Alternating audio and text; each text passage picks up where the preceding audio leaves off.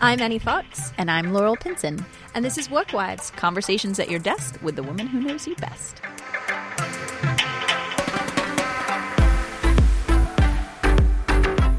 Hey, Work Wives. We had an episode ready to go, an episode that we're super proud of. Mm-hmm. Can't wait for you to hear. Mm-hmm. But given the events of last night and how um, we are feeling today, and to be honest, the conversation that um, you and I, Laurel, that have been having all, li- all night last night and all day today as work wives and as co workers and as friends has been about the election. Mm-hmm. And it felt right for us to have that conversation on air and a really open, honest, kind of free form one. I mean, we don't really have a plan for this, but this felt like the most sincere, authentic thing to do on this day. And we know it's coming to you guys a bit late, um, but hopefully you'll appreciate it as well. And I'm actually excited to be joined by some other folks here with us who I think are going to have really good uh, elements to add to the conversation. One, of course, is Kateri Benjamin, our associate producer, um, and the other one is Katie Drell, who has actually been helming our election coverage for the 51 million on Glamour.com up until today, which is sort of the culmination of so much. so much. um, so thanks so much to you guys for guys. joining us first and Yeah, foremost. thanks for having us. Um, thank you. For the most part, apart from Kateri, but um, the Glamour.com digital team had a conference room all set up here at uh, One World Trade, and we were up uh, until the very wee hours of last night covering this. And so it was a really interesting just cultural event to participate in with a big group of women and a big group of well women and men who are all sort of on the same mission watching a storyline that we really thought we we really thought was going to go one way, and to sort of watch it slowly drift sideways, um, and to just start questioning everything really. Katie i actually wanted to ask you sort of first you know you were at the javits center um, with the clinton camp what was that experience like Well, you know, it was very intense because these returns started coming in and they just did not match at all any of the expectations on either side. We get there and the mood was just instantly incredibly hectic and incredibly sobering and tense. It made everyone there, I think, um, if they really were, are are honest with themselves, I think it made them question a lot about what they knew about politics and what they knew about their own country. Kateri, where were you, where were you last night, and who were you with? So I was actually at the office really late last night. We're preparing for our big Women of the Year event on Monday. Right. Um, and so I was kind of staying late, doing some work for that. And for some reason, I, I just couldn't really be around other people. I could see it was going south. And, you know, I felt like the best thing for me would be to just go home and be by myself. And so I, you know, I got some takeout. I went home. I had my laptop. You know, I was continuing to do work to like distract myself. You know, eventually I did go to bed, but I, I didn't really sleep. I kept waking Yeah. up every hour to check my phone. And then I remember waking up and I like Googled, you know, election 2016. And I saw on Google it was like Donald Trump elected president. And I saw those words at 5 a.m. and I was like, is this From Google too. There's from just something Google. about that. It's very just- factual. it's very It's very it's- factual and it it's has no all the data. filter. I don't know. I've kind of just been in shock since then. And it's the next day, and I'm I'm curious to hear. A, how do you feel like the next day, knowing that this obviously this is the thing, and particularly after the concession speech, you know, this is real and it's happening. You know, we're beyond the disbelief part. And then what? Are we? yeah. Mm. like, are we though? I mean, it's true that here at a brand like Glamour, where the the prospect of a female president just had us so wound up and elated, you know, that we'd really sort of gone very far down the road into the thing had basically happened, you know. So I think for a lot of us, we're pulling back. Yeah. That expectation and realizing that no, there is no first ever female pre- like this whole sort of moment that we had created. Like I'd made a little diorama in my mind with all the little characters and where they would sit and how it would all go and what my next day would be like.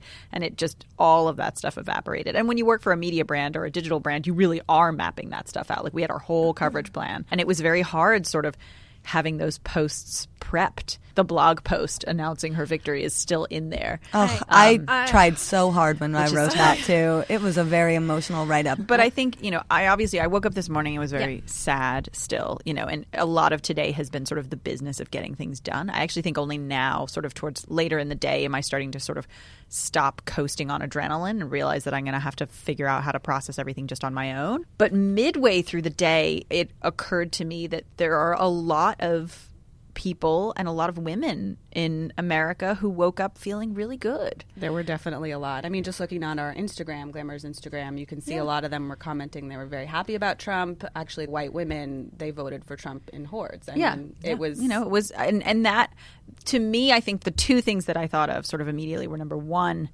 how wrong I was. You know what I mean? Oh, Where you sort of are like, wow, I have been totally living in a bubble of my own creation. And you don't. That that was the thing that as the results were coming in, I was sitting alone in the press pit, and I just started thinking, as much as I really thought that I was somehow better than living in a media bubble, that I was somehow more attuned to what was really going on, that I recognized that even if I didn't feel it, I knew what other people saw in him. I was wrong. I was completely wrong, and I was extremely smug. And mm-hmm. that, occurred to me at about three thirty in the morning. Mm-hmm. I think I felt like all along. I work with the media. I talk to press, and so I was actually kind of working on press stories for our editors and stuff like that the day after to talk about Hillary's big win. And I kept cushioning it in every pitch. It was kind of like, you know, if we have this hopefully historic win, and every time I was like. I have to couch it this way, but we all know what We all outcome know. will be. But you, even in some of the news outlets, outlets were like, we can't confirm until we know who wins. And I was like, well, this is fruitless. You know, we know already. And it was kind of funny to just be like, well, they were right. You know, like, Yeah. I think waking up this morning, what was really heartbreaking was kind of going through my Instagram when there's no new posts and the way the algorithm works, it shows you, it can show you stuff from like 15, 20 hours ago. Yeah. And so basically, what I was seeing was all of my female mothers with their daughters and, you know, all my women friends posting about how they voted and how historic it was and how they were excited. Like this was the news feed that I was getting on my Instagram. I had I had the same experience. It was really brutal. You you you do long for a for the reverse cron to your sort of smugness or just feeling like I didn't I was I don't know if I want to say I was lying to myself because I wasn't, but just feeling like I was definitely part of this very broad New York centric media bubble. All of the media is talking about the same thing, right? So you realize we're sort of all getting quiet all at the same time. So much of the press that I'm reading about is devastated today. You know, we're all waking up like, what is America? No, no, no. But I thought, well, there's lots of Americans who are waking up and feeling fine. You know, like we have a difference of opinion in terms of how we feel about this. But what must it be like to wake up and actually feel like you want to celebrate? And the entirety of the mainstream media reporting on it is like what just happened? America's dead. We're all moving to canada. Like what what does that feel like? And how how bizarre. Realizing that women were more divided than we thought was tough. And and acknowledging that a big part of our job as a media brand is respecting both sides and wanting to mm-hmm. make sure we provide a service that is that has integrity to both mm-hmm. was really fucking hard. Mm-hmm. But then also this realization that there are so many people here who now feel displaced in their own country. Mm-hmm. That they now don't feel like this place is for them in some small way. They don't feel like it's completely home anymore mm-hmm. But I wonder if that's what the other side was feeling the whole time. Right, You know, right, Like exactly. we're just kind of switching places with them. Maybe this whole time with Obama, they were feeling out of place, and that's that's where all this anger is coming from, and this upset is like obviously they've been feeling that way for years, and you know we've been luckily and not feeling that. But I mean, we're now we've switched. A lot of us are in minorities and have always felt that way. And it's just wild that instead of just, I like, there has to be another option, right? Like, do we just hug it out? Like, there's got to be a way for us to feel. It's such a human feeling that transcends race, color, ability, sexuality, just the Just the wanting to belong. belong and feel home in a place, not just in the country you're born in. I obviously wasn't born here, but I'm privileged enough to be able to visit and work here and lived here as a guest. And but I should be allowed to feel safe here too with you guys amongst the people I respect and love. I can't like that's mm-hmm. doubly true for the people that were born here and who've committed their lives to this place.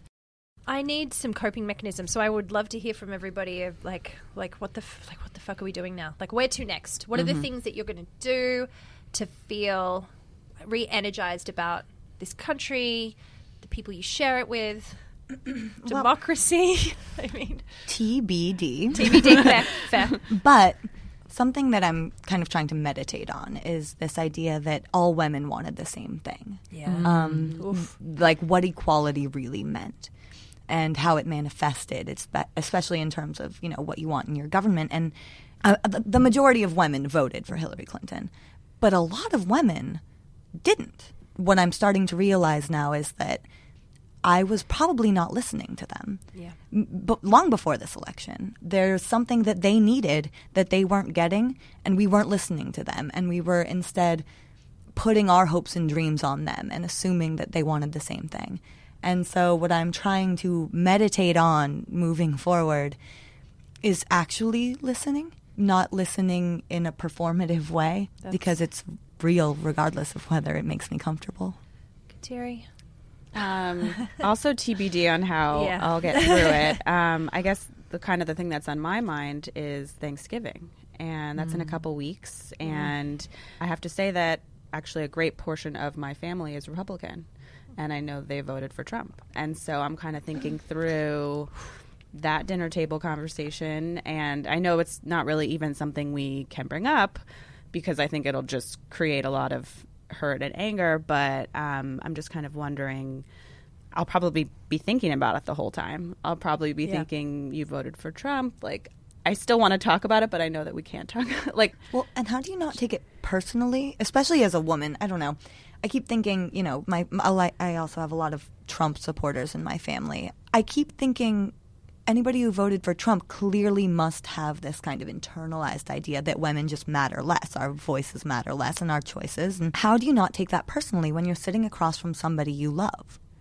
Like you view you either don't care or you do view me as less than you. I totally agree, Katie. Actually, and it's interesting. Uh, the family that I mentioned that is Republican, they're all white. My mother is white, um, and I, my father is black. So, to your point, when I see them, I'm go- probably going to think, I know that you think of me as less than. You know, it's like maybe they don't think of me specifically that way, but I know that they think of my race in general that way. Right. And that's Right. really And a your tough gender. pill to swallow. And Yeah. and And the the gender, gender. but a lot of them the are women. It's not like it's just men. Sure, sure. Right, and to your point, it's not that simple. You know, like we're much more div- more divided than we thought we were. Um, your coping me- mechanism, my work wife. Um, just interestingly, actually, I so I took my kid to vote yesterday. You know, the sort of the, the denouement of yesterday was pretty brutal because I too was going back at my old Instagrams. That was like me with my kid being like historic day and we're together and na, na, na. and I was reading a lot about people and their daughters and was weirdly sort of so just felt off that I had this like white kid. I was like, great, I have like a white son. You know, I was like, you're like the most entitled kid ever. You know, like you get all the things, you know, like we don't get any of the things. And then I realized I could like make him my vehicle of change. I don't really care how we get to the place of change. I just want us to be there. And I suddenly thought, well, you know, I could You I made could- a. You literally made a vehicle for change. I maybe made a vehicle for change. I mean, you're going to infuse him with the thing. but it really just it really was like setting an intention for myself to just sort of be like this is a great reminder that you are actually the person who needs to be on message even more than me Thanks, guys. It means a lot that we can just share with each other, but also the people listening, kind of our real reactions to this thing, and to the people listening. I appreciate that you are sort of letting us kind of go a little bit off script here on Work Wives. But thank you, group group hug with all of us and group hug to and all hug of you your guys work wife. Hug your work wife. Hug your bestie. Uh, and you guys should absolutely be telling us how you're feeling. We would love to hear from you. You can uh, obviously tweet at either Annie or myself or at Katie Drell, whose Twitter is. At Hella underscore Drella. Bless you, Katie Joe. Yeah, well, I'm from Northern California. What do you want? I knew I liked you for a reason. um, and Kateri, At Kateri Benjamin, K A T E R I Benjamin. nice. Great. Um, or hashtag work wives, of course. and talk to you guys soon.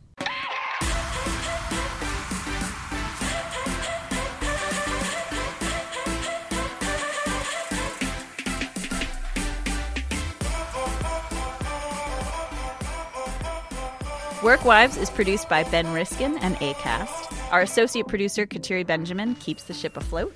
And we have production support from the whole staff at Glamour, including Anna Moeslein, Lizzie Logan, and Simone Kitchens. And we're recorded right here at Condé Nast Studio in NYC.